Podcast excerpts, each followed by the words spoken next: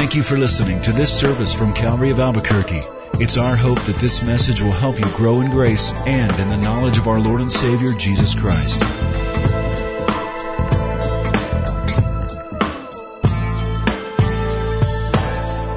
Let's pray.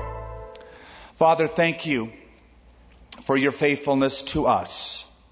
Thank you for your promises, so many of which we have seen come true in our lives. We've seen how good you are. We have tasted, and we believe, and we know. Father, I pray that tonight you would not only further our acquiring of information, but provide real inspiration to touch us in the deepest part of our beings, that we would know what certain truths mean to us, how our response is to be to them, lest we become like some of the people that Jesus denounced even in the passage we're about to read. We set this time aside for you to speak, and we pray that you would in Jesus' name. Amen. I do feel that some people have a picture of Jesus that is a false picture. I call it the Sunday school Jesus. It's how they've chosen to picture Jesus in their minds. It's a nice picture, but it's an inaccurate one.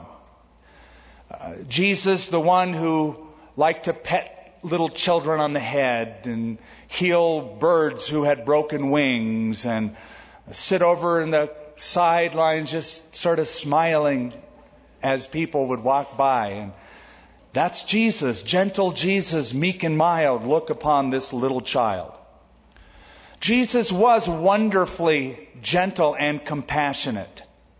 At the same time, he could be very confrontational. It really depended on who you were in front of him. If you were trying to put on a show, put on an act, put on a mask, play the hypocrite, or be sincere, confess your need, and be who you really are. So, chapter 15 helps us to dispense of the Sunday school Jesus and gives us the real Jesus as he confronts a group of scribes and Pharisees. In many ways, Jesus Christ was radical. He was a nonconformist. He did not conform to the societal standards of his day, to the spiritual religious practices of his day. He would hold tenaciously to the ancient truth that was God's revealed word, but he would bristle hard against traditions, religious traditions that covered over the truth or made it hard to access the truth, as we're going to see here. Now, I think it's helpful for you to identify a few groups in the New Testament. You read their names, but if you've read the Bible through and you go from the Old Testament to the New Testament, you wonder, where'd these guys come from? Because they're not mentioned in the Old Testament, but you open the New Testament and suddenly you have groups like scribes, Pharisees, Sadducees, Herodians. Who are they and where do they come from? Not all of them, but many of them appeared in that 400 years gap between the Old Testament and the New Testament. The Jews had been in captivity, you know this, for 70 years. When they came back, humbled, desirous to do the will of God nationally and to please God, groups formed. First of all, there were the scribes. That was a group that really was started by Ezra in the Old Testament. He's called a scribe, and he is regarded as the first scribe. Originally, the scribe would copy portions of the Scripture, the Old Testament Torah, the first 5 books of Moses, and make them available to people when they came back from the captivity. But eventually, the scribes wrote down comments and debated those comments, interpretation of portions of the law, asking questions like, what would Moses do in this situation or that situation? And they would discuss and write those down. And those comments became a law to themselves. It's sort of like if you get a good study Bible that has notes by an author at the bottom of the page, and you start regarding the notes at the bottom of the page on equal footing with the words above the notes, the text of Scripture itself. The oral law was something that was written down, discussed, codified by the scribes. Eventually, by the time of Jesus Christ in the New Testament, the scribes, though they started well, became nitpickers, became those who were more interested in the letter of the law than the spirit of the law itself. A second group were Pharisees, from a Hebrew word, parashim. The word Pharisee means to be separated, and they started out so well. The Pharisees began after the Babylonian captivity with a heartfelt desire that we're going to be separated from the world, separated from foreign influences, from idolatry, totally sold out to God. But as time went on, they became so separated, it became ridiculous. And they became very legalistic.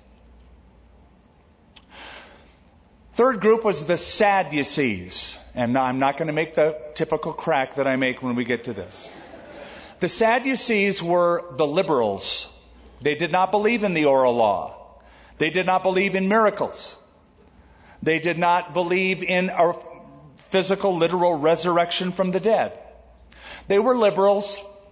They were more politically inclined. They were wealthy aristocrats that had a social conscience. It was more about social activity and less about what the Bible says.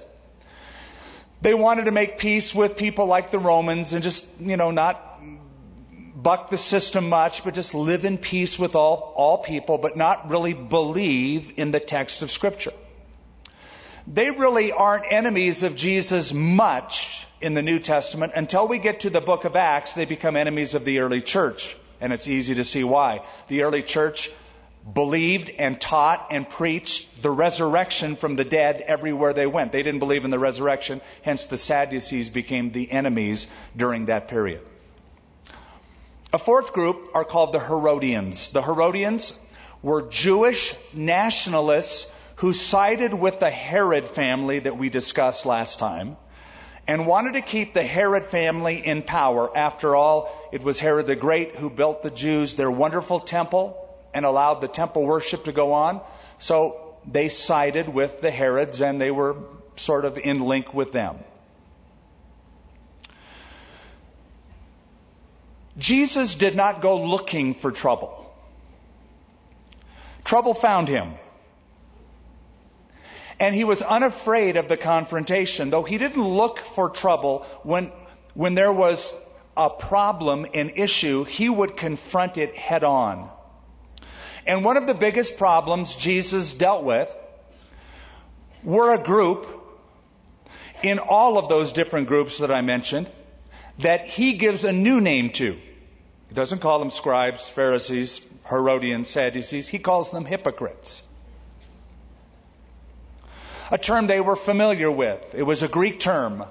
It spoke about an actor on the stage who would live his life behind a mask. That's what the actors were like back then. They didn't assume bit parts like they do today. They just wore a mask, a sad mask or a happy mask, and they would have speaking parts. But the idea of a hypocrite was somebody who lives behind a mask, an actor.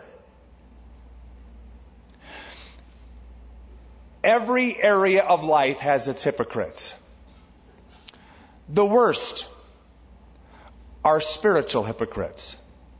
And Jesus unloads whenever he dealt with spiritual hypocrisy. He didn't hold anything back. He didn't pull any of his punches. He let him have it. You'll really see this when we get to chapter 23, which will be a while, but we'll get there.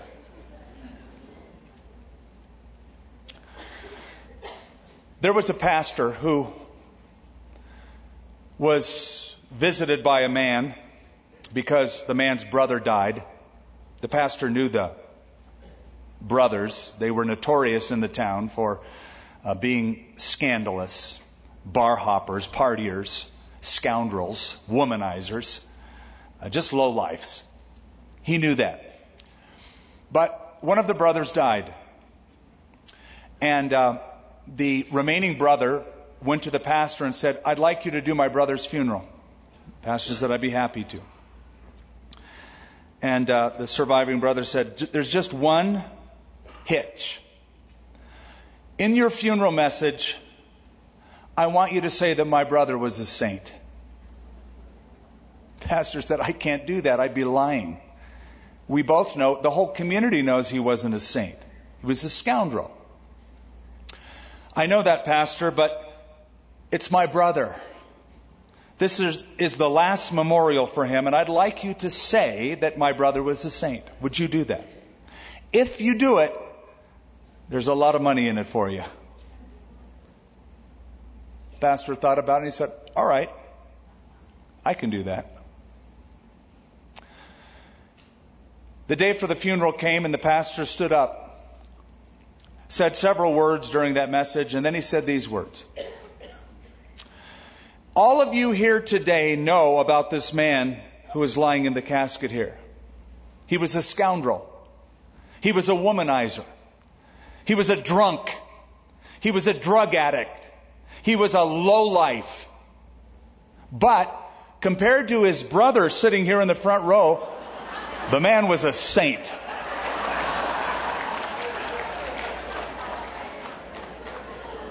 He didn't want to be a hypocrite. He kept his promise. He told the truth.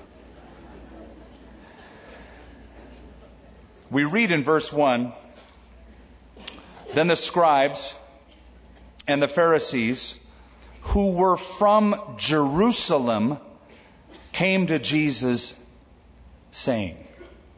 Now it's good to link one chapter to another chapter. Jesus has been healing people in Galilee miraculously. I mean, people who are blind, they can now open their eyes and see things they never could before. Those who had no hearing can hear sounds they've never heard before. People who were lame could walk. Those with withered hands had full use of them. The dead were being raised. And that kind of news spreads quickly and attracts attention. One thing for sure, the doctors in Galilee could take a vacation while Jesus was around. That's one nice thing for them. They didn't really need them anymore for a while, because Jesus just would touch a person, make them completely whole. But because the news of that would spread, it would incur lots of interest, especially from the religious hierarchy of the Jewish people down in Jerusalem. Now, Jerusalem's 100 miles away from Galilee. You have to be intentional about making a walk, making a trip from Jerusalem to Galilee. But probably the rulers of the synagogues in that area made a request that a special delegation approved by the 70 ruling elders, the Sanhedrin, would check this Jesus out because he had been healing so long. And so they came. The scribes and the Pharisees who were from Jerusalem came to Jesus saying, "Why do your disciples transgress the tradition of the elders? For they do not wash their hands when they eat bread."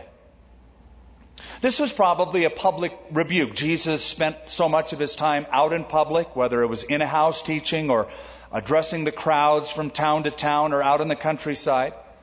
And probably the delegation came with their long robes, and they would just make a scene as they would walk right up to wherever Jesus was and publicly ask this kind of a question. "Why do your disciples transgress the tradition of the elders?"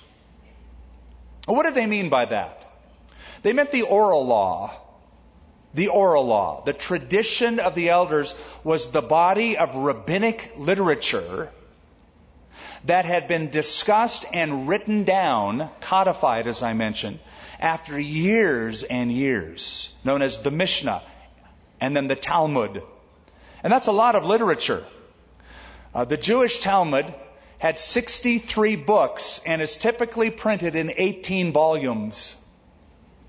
In many cases, those adjudications or those findings by the ancient rabbis or the scribes that were argued upon and then written down were as binding to the devout Jew as the Word of God, the Scripture itself.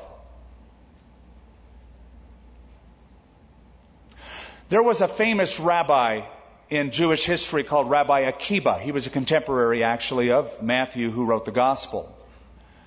Rabbi Akiba talked about the tradition of Judaism, the many traditions, as a fence around the law.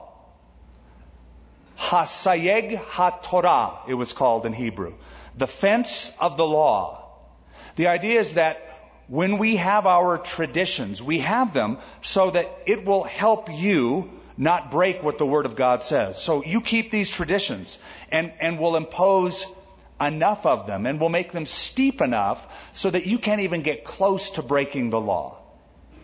That is the letter of the law, though you could break the heart of the law, because once you have lots of rules and regulations, you have a problem. You can perform rules and regulations mechanically.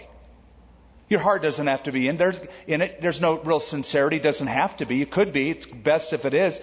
But you can go through the motions and do it perfunctorily, mechanically, without real thought, and break the very heart of the law itself. But they came from Jerusalem, and they noticed, probably at a meal, that the disciples were just sort of digging in, eating away. And so Jesus is approached by this austere delegation. Why do your disciples transgress the tradition of the elders, for they do not wash their hands when they eat? This has nothing to do with hygiene. This has everything to do with ritual. I mean, to travel 100 miles and say, you know, I noticed you didn't wash your hands. That's kind of like crazy. I mean, my mom was a stickler for me washing my hands, but she wouldn't do this. It has nothing to do with hygiene. Not like you should clean your hands before you eat.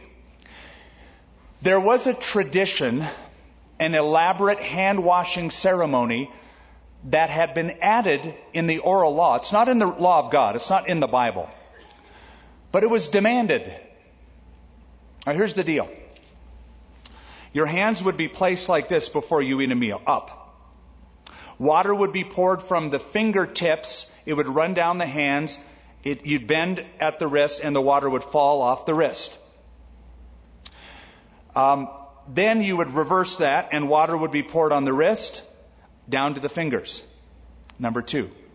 Number three, you would dry your hands by moving your hands, an open palm in a fist, open palm in a fist, and dry it like that. The pious Jew did that not only before every meal, but between every course of a meal. Won't find it in the Bible, but they did it. It was a tradition of the elders. And the disciples didn't do it. And so they approached Jesus and they mentioned that. I've got to tell you another little tradition.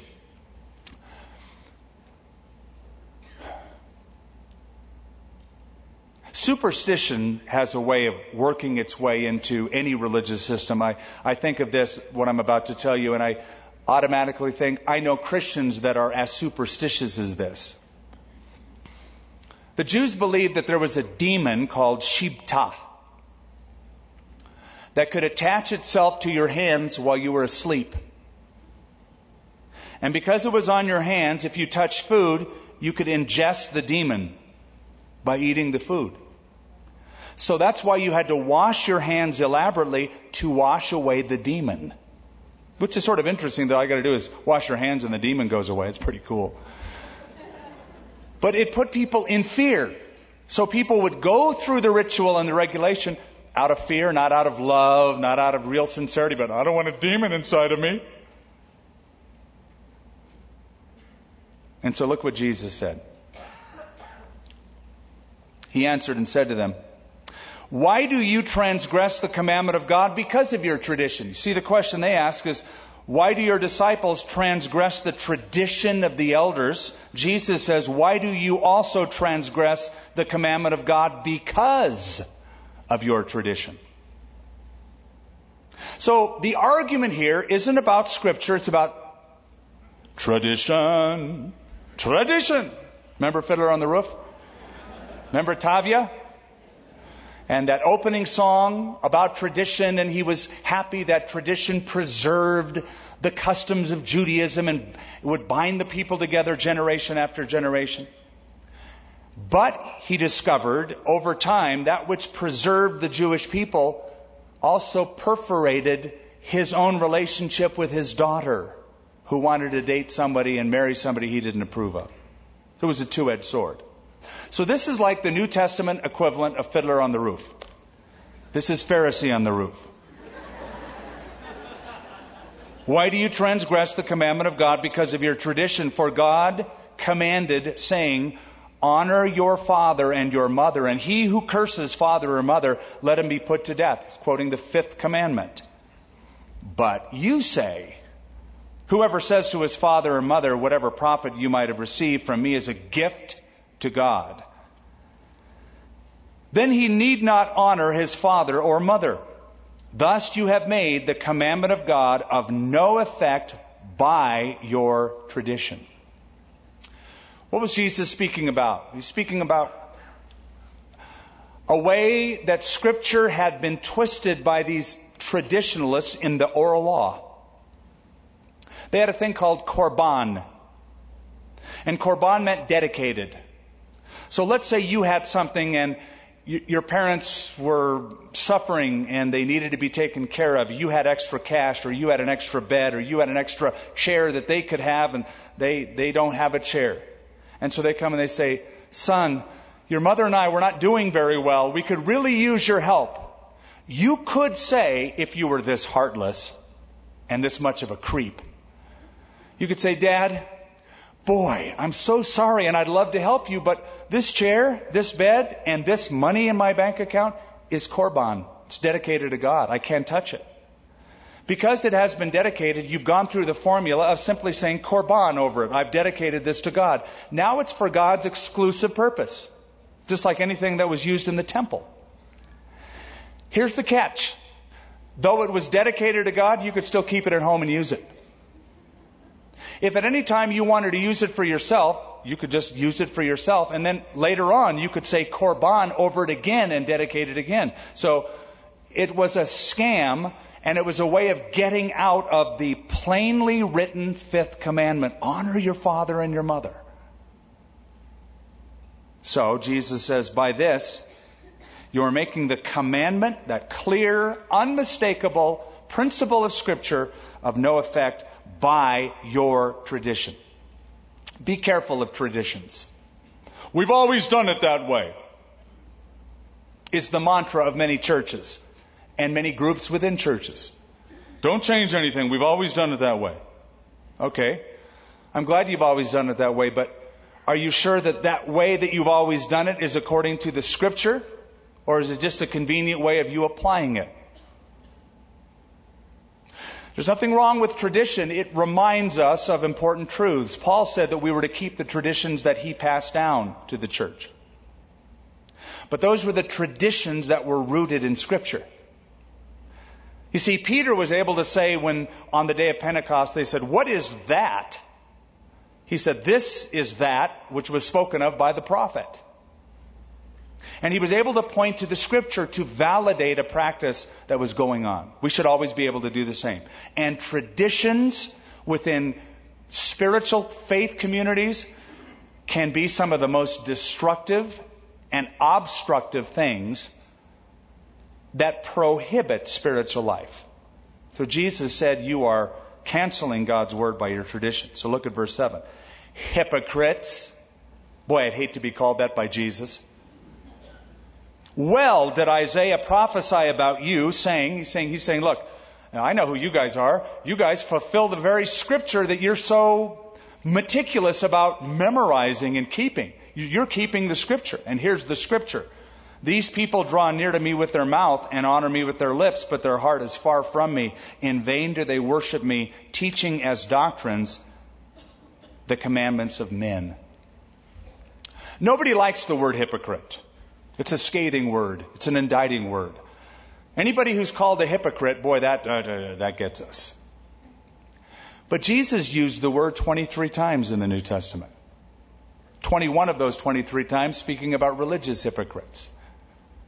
And again, in chapter 23, he will really unload. The reason he calls them hypocrites is simple. Because they preached by the yard, but practiced by the inch. And so Jesus dealt with them by the foot. Gave them a swift spiritual kick. Hypocrites. You're fulfilling what Isaiah the prophet said, that it's all mouth, it's all words, but it's far from your heart.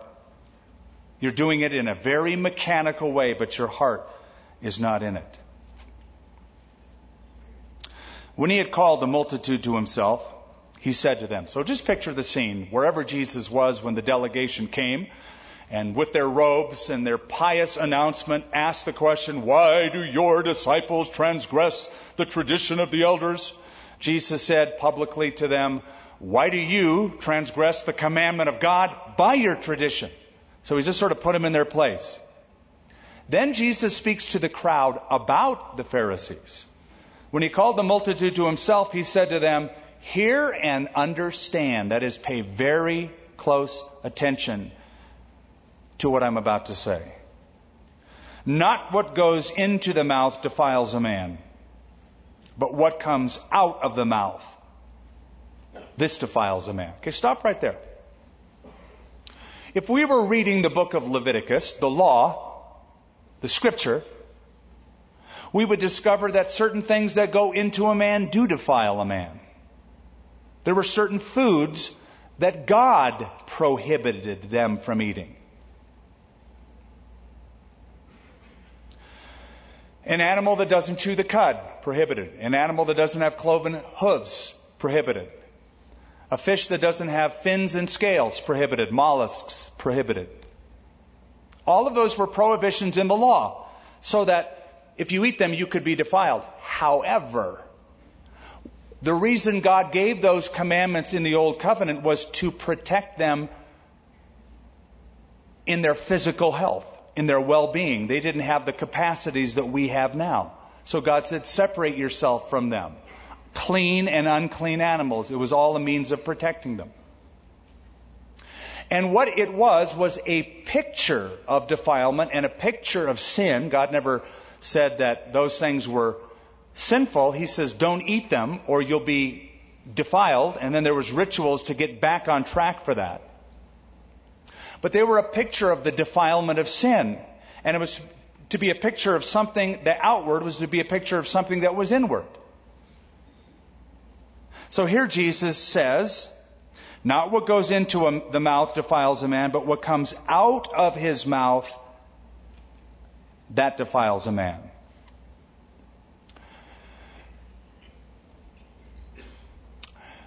Religious people, traditionalists, people who lean toward their tradition more than Scripture, and make it all about keeping the rules and the regulation. They place all of the emphasis on outward when God places it all on the inward. Now, I'm not going to cover this too much in depth because we've done it in the Sermon on the Mount. Jesus would say, you've heard that it was said by those of old, and he would quote a law, but I say unto you, and then he revealed that the real issue God was dealing with wasn't just the outward behavior, but the inward attitude, whether it was lust or murder, etc. He was dealing with the heart attitude, the inward, not the outward. Look at verse 12. Then his disciples came and said to him, this is probably sometime afterward, he talked to the crowd about the scribes and the Pharisees, about what this conversation going on. His disciples came to him and said, do you know that the Pharisees were offended when they heard this saying? Now you answer that question. Did Jesus know that they were offended? Of course he did. He meant to offend them. That was the intention of it. He was undercutting and undermining their false trust in their legalistic religion on purpose. Gentle Jesus, meek and mild, look upon this little child.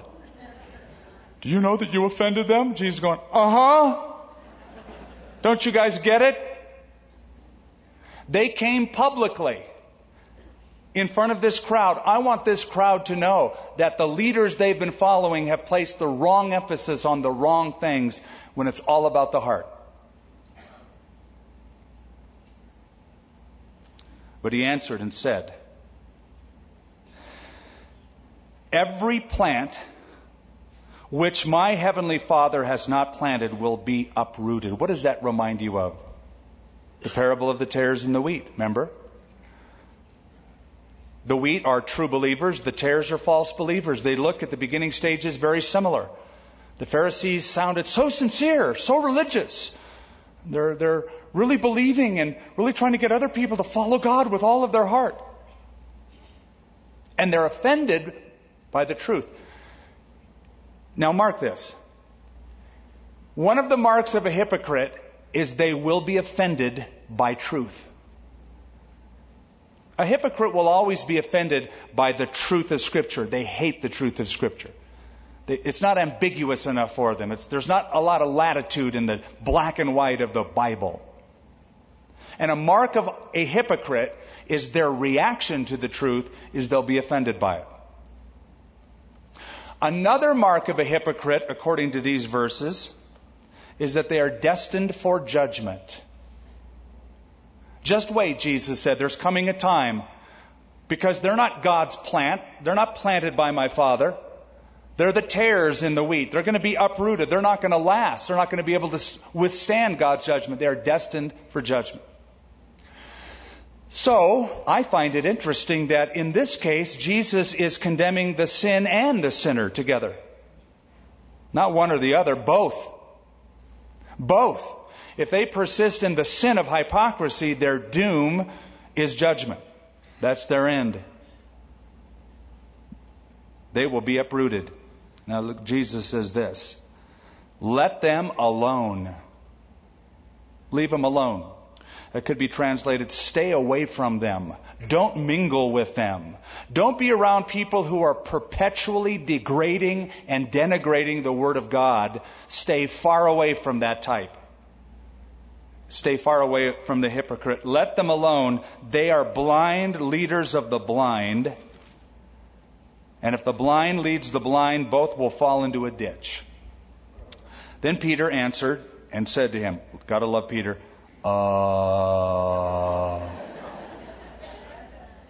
could you explain this parable to us? Peter's still thinking about food. Oh, you were talking about eating stuff and what goes into a man. Could you go over that one more time? Now, when the clergy don't understand spiritual truth, you know you got problems. Peter's been following Jesus for 2 years. 2 years. He's got some answers right and some answers wrong, but 2 years. So Jesus says, here's his response to him. Are you also still without understanding? Are you like the crowds? Are you like the average person? We've been together. You know what I emphasize. You know more truth than the average bear. Are you also still without understanding? Do you not yet understand that whatever enters the mouth goes into the stomach and is eliminated? But those things which proceed out of the mouth come from the heart, and they defile a man. For out of the heart proceed evil thoughts, murders, adulteries, fornications, thefts, false witness, blasphemies. These are the things which defile a man, but to eat with unwashed hands does not defile a man. The heart. That is not the organ that pumps blood when Jesus uses this term. The heart, where you do your thinking. That's the heart in the Bible. Where you do your processing, that's the heart. Where your motives are, the seat of your motives, your will, that's the heart. Proverbs 23, as a man thinks in his heart, so is he. Jesus said at one point in his ministry, why do you think evil in your hearts? It's the place where you think is your heart. It's what proceeds out of that. You don't get defiled by your diet. You eat food, it goes into your stomach, it's processed, it's broken down by the acids, it goes into the duodenum and the small intestine and the large intestine, works its way through the alimentary canal. That which is not appropriated is eventually eliminated. But the real filth comes from the heart through the mouth. What comes out of the heart through the mouth is worse than what goes into the sewer. Sometimes. That's what he's saying. That's where the defilement comes in. It's the human heart. The prophet said the heart is deceitful above everything, desperately wicked. Who can know it? That's why God in the Old Testament said, circumcise or cut away your hearts. Don't just be religious people going through the motions, but cut away those fleshly desires from your heart. These are the things which defile a man, but to eat with unwashed hands does not defile a man. Doesn't matter if you're a vegan, a carnivore, a junk food junkie. None of that has anything to do with your spirituality.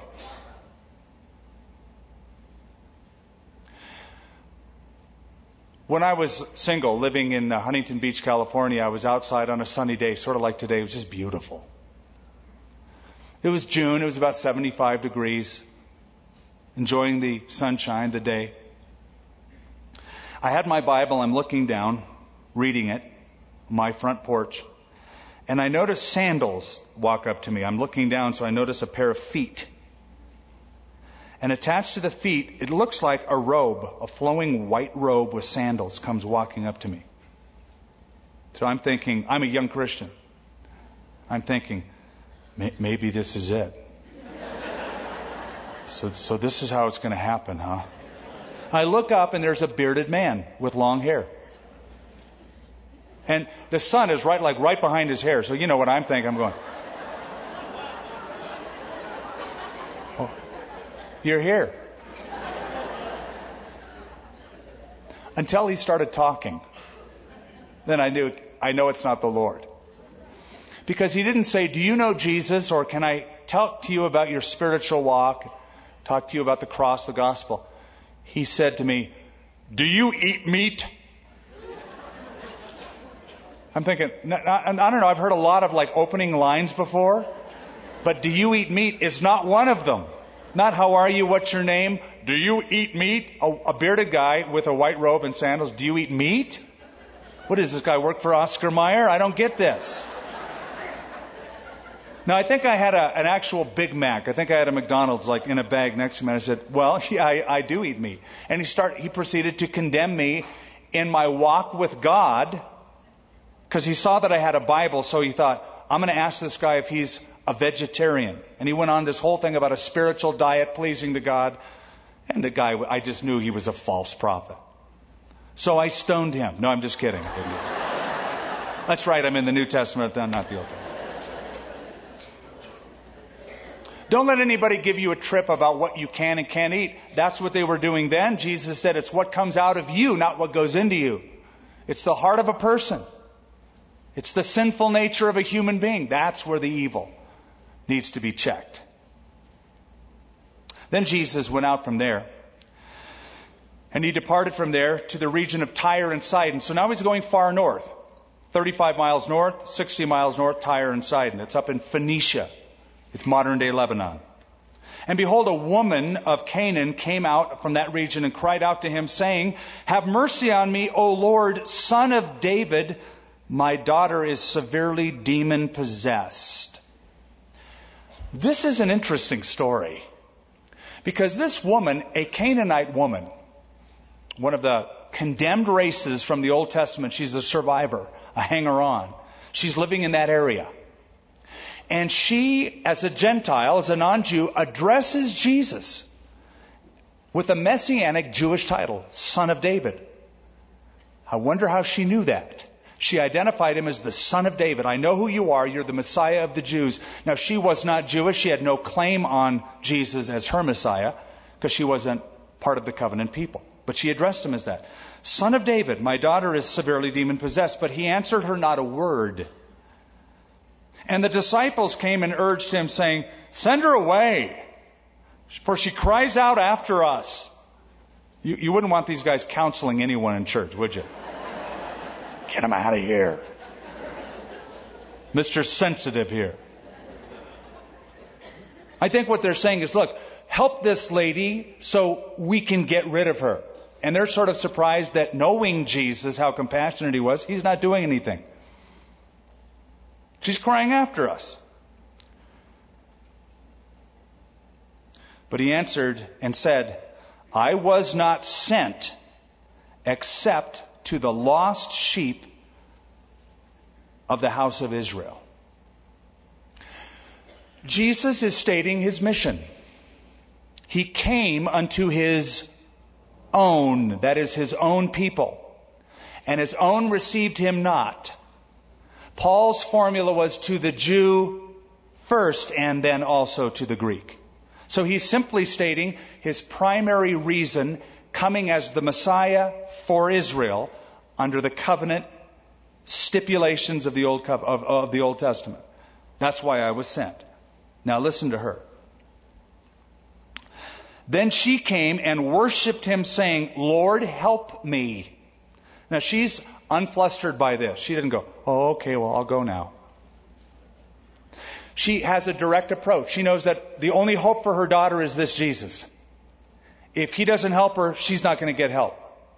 So instead of approaching her now as a messianic title, if I can't approach you as a Jew, speaking to her Messiah, then I approach you as a creature approaching her Creator. Lord, help me. But he answered and said, it is not good to take the children's bread and throw it to the little dogs. Are you offended yet? And she said, yes, Lord. Yet even the little dogs eat the crumbs which fall from their master's table. And Jesus answered and said to her, O woman, great is your faith. Let it be to you as you desire. And her daughter was healed from that very hour. Now, let me give you two things to help you understand what was just going on. Number one, context. Number two, language. Context. The setting is a dinner table in a home where you have a pet at home, a doggy looking for crumbs. Do you have a dog at home that does that? I do, and I spoil my dog. Number two is language. The word that Jesus uses for dog is aptly translated little dog. In Greek, it's the diminutive form of another word that is used generally for dog. That's the scavenger type of dog, the kind that roams in packs, the mongrel type of dog. But the word Jesus uses is a diminutive form of that, which means and can only mean a pet, a little puppy, Fido, or in my case, Mac. That's my dog's name. Mac's always under the dinner table and always knows that I'm an easy target. If there's anybody else at the dinner table, he just kind of boom, comes right by me because he knows that I'm the one that's... I spoil him. So Jesus uses the term little dog, speaking to this lady, and here's why. The Jews would call Gentiles many times dogs, Gentile dogs. They meant the scavenger dog that goes in packs. Jesus uses a different term for the Gentile, a little pet, a puppy dog. And he does that to draw out her faith, and it works. Because her response, and it's beautiful, and that's why Jesus remarked on it, is, yes, Lord, even the little dogs eat crumbs which fall from the master's table. She's saying, you know what? I know my place. I'm not under the covenant that the Jewish people are under. I don't have the right to ask for the choice morsels like the covenant people of the Jews. I just want the leftovers. Just throw me the scraps. Could you just give me the leftover mercy? That'll be enough to heal my daughter. That's all I want. I have no claim on you. You're not my Messiah. You're the Jewish Messiah. I get that. And so I take my place at your table, Lord, as my master, and I'm the little pet puppy. Would you just throw me a scrap? And that's why Jesus said, "Oh, woman, great is your faith. Let it be to you as you desire." Her faith was persistent faith. Jesus said, ask, seek, knock. It means continually do it. You know, what if she would have said, okay, well, see ya, bye. No, she goes, oh, wait, the son of David. No answer. Get rid of her. Get her out of here. I said, look, I've come for just the lost sheep of the house of Israel. Lord, help me. Well, you know, it's not right for me to take this food that is a portion for the covenant people, the children of Israel, and give it to the little pet puppies. I know I'm a pet puppy, just throw me a scrap. Persistent faith and humble faith. And her daughter was healed from that very hour. Jesus departed from there, skirted the Sea of Galilee, and went to the mountain and sat down there. And great multitudes came to him, having with them the lame, the blind, the mute, the maimed, and many others, and they laid them down at Jesus' feet, and he healed them.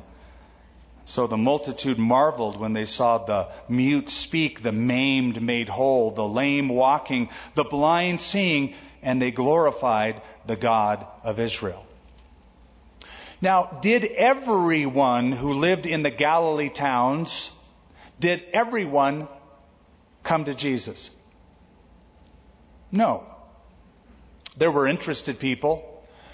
There were some who came to listen to him talk. There were some who came because they wanted a free lunch, the miracle of the food. But the people who really came to Jesus were people who knew they couldn't live without him. The lamed, the maimed, the blind. Unless Jesus touches them, nothing's going to change. They were so aware of their need, they wanted to get around Jesus. Those are the people. People who know their need, admit their need, those are the ones who are saved. People who never admit, oh, I'm good enough, that hell is filled with those people. They never admit their need, they never come for forgiveness. And Jesus called his disciples to himself and said, I have compassion on the multitude because they have now continued with me 3 days and have nothing to eat. And I do not want to send them away hungry lest they faint on the way. How merciful is that? This mercy ministry of healing lasted apparently 3 days. They're out somewhere in the fields, in the wilderness. And Jesus wants to give them a meal before they go home. His disciples said to him, where could we get enough bread in the wilderness to fill such a great multitude? Jesus said, how many loaves do you have? They said, 7 and a few little fish. Okay, now stop right here for just a moment. We're dealing with a miracle that sounds and looks a lot like a miracle we've already covered, right? That was the feeding of the 5,000. This is the feeding of the 4,000. And critics like to say, well, you know, it's really the same story, and it's just they got the numbers wrong. There's differences in these stories that are night and day. 2 different accounts altogether. There was the feeding of the 5,000 that Matthew records, and then now is the feeding of the 4,000 that he records. What are the differences? Difference number 1. When Jesus fed the 5,000, which we already covered, they were with Jesus one day only. Here they're with Jesus 3 days. Difference number 2. In the feeding of the 5,000, the first one, Jesus commanded the crowd to sit down on the grass. And Mark even says the green grass, so it was probably late winter, early spring. Now it's just the ground. They're not commanded to sit on the grass, probably because the grass doesn't exist. It's probably summertime and it's burned up. Number 3, third difference, in the feeding of the 5,000, there were 5 loaves and 2 fish. Here there are 7 loaves and a few small fish. Different numbers altogether.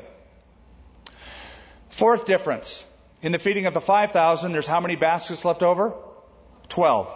In this miracle, the feeding of the 4,000, there are 7, it says large baskets. And 5, here's the 5th difference. In the feeding of the 5,000, that was around Galilee, a Jewish population. This is part of the Decapolis. The Decapolis means 10 cities. It's a conglomerate, a network of 10 Gentile cities, so it's a different population base altogether. So, verse 34, Jesus said to them, "How many loaves do you have?" And they said, 7 and a few little fish. So he commanded the multitude to sit down on the ground. And he took the 7 loaves and the fish, gave thanks, broke them, gave them to his disciples, and the disciples gave to the multitude. So they all ate and were filled, and they took up 7 large baskets full of the fragments that were left. I'm a little bit amazed at the disciples. You would think that when Jesus said, "How many loaves do you have?" because right before that they go, how are we going to do this? How are we going to feed this big multitude? It's like you would think one of them would go, "Oh, wait. I remember something really cool happened recently. You fed 5,000 men plus women and children." But how quickly we forget. I don't think that miracle happened like a few days before that. There was probably some time that transpired, and as time goes on, we tend to forget these things. The right answer would be, I don't know how you're going to do this because there's no bakery around here, Jesus. But that's not a problem. You've done it before. You're going to do it again. I don't know how you're going to do it, but you'll figure something out. And it's just going to be fun to watch. So go for it. Do something cool. One of our problems is if we can't figure it out, we think it's not going to be done. Can't be done. Our problem is we know too much. You're an engineer. And so you go, "I don't know how I can figure it out. It's impossible." That was Sarah's problem. When the Lord said, "Abraham, I'm coming back within the year, and Sarah, your wife, is going to have a son." And she's behind the curtain, and she goes, "That's the funniest thing I've heard in a long time." Because she's an old lady. No, that can't happen. I'm a woman. I know about these things. You're a man. Obviously you don't, even though you're God. So she starts laughing. Our knowledge can get in the way of things. I marvel when I see a 747 take off the ground. Look at that. You know what that thing weighs? You know how much luggage, overpacked luggage, is in that thing? And yet, why does it fly? Any engineer knows, well, it's simple. Even though there's a law of gravity and that thing weighs so much and gravity demands it stay earthbound, there are other laws that supersede the law of gravity, like thrust, aerodynamics, lift. And those laws, when employed, supersede even the law of gravity, making that huge thing fly. Okay? That's how you explain a miracle. God has another set of laws that he applies to the situation. It's not impossible. It's like, easy. Watch this. Done. And so they were fed. They were filled. Real quickly, as we bring this to a close, and I'm not reading the last 2 verses, though I will, but as soon as I read them, you're going to close your Bible. So here's the deal. How did Jesus do the miracle? By using what was there and by using the people that were there. Now, did he have to do it that way? Now, could Jesus have just said, "Watch this," and all of a sudden manna would fall from heaven? That could be possible. Or, and then In-N-Out Burger in everybody's lap. Blake's, green chili, whatever.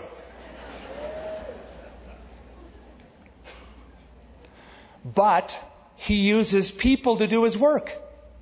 He does the miracle, but he uses the people to perform the miracle. Now, that is exactly how evangelism takes place. God has the message that is a life-changing message, but he entrusts you with it. He says, pass the bread out. Pass the fish out. Get her done. I'll give you what you need. I'll supply it, but you go pass it out. Now, God could use angels to get the job done. He doesn't need you. He doesn't need me. He could get it done with angels. In fact, in the tribulation period, God will dispatch an angel to fly through heaven with the everlasting gospel that everyone on earth will hear it. He's going to get it done that way.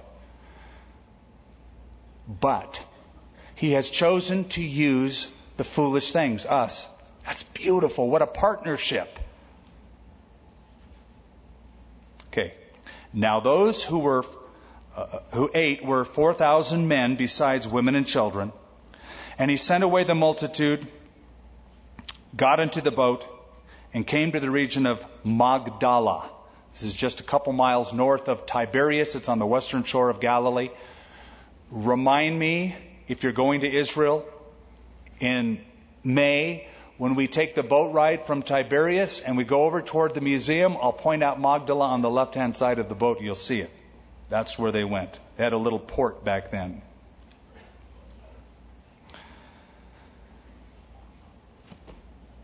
We're out of time. I had some other things to share, but we'll have to wait. Father, thank you for your word, for the life and the ministry of Jesus, and how he loved and had compassion on people, and how patient he was with his men who were learning what he said meant, and if it was all about eating food or it was about a spiritual reality that went deeper than that. Thank you for your patience with us. Thank you for entrusting the glorious treasure of the gospel. And to think that you would use our words, our actions, our lives to eternally change people we come in contact with. And you would feed multitudes. But it marvels us. And we're grateful that you've done it in our lives and you do it through our lives to others. In Jesus' name, amen. Thank you for listening to this service from Calvary of Albuquerque. If you would like more information about what you've heard in this message or about Calvary of Albuquerque, please visit our website at www.calvaryabq.org. If you have made a decision to follow Christ or would like someone to pray for you, please leave a message with our prayer watch line at 505-344-3658. Thank you, and God bless.